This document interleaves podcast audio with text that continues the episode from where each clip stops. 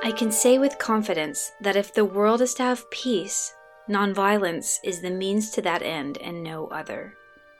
That's Gandhi from July 20th, 1947.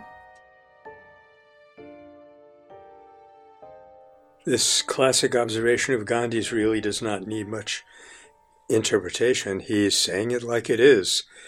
Martin Luther King was to add the real choice is not between violence and nonviolence, it's between nonviolence and non existence.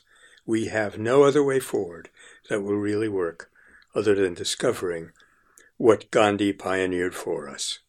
You can really analyze practically every problem that the world is facing as a form of violence and every solution to it as a form of nonviolence. I mean, take what we're doing to the climate and to the uh, life support systems of the planet that we live on, the inequalities that we're imposing on one another. These are all forms of violence, overt or subtle.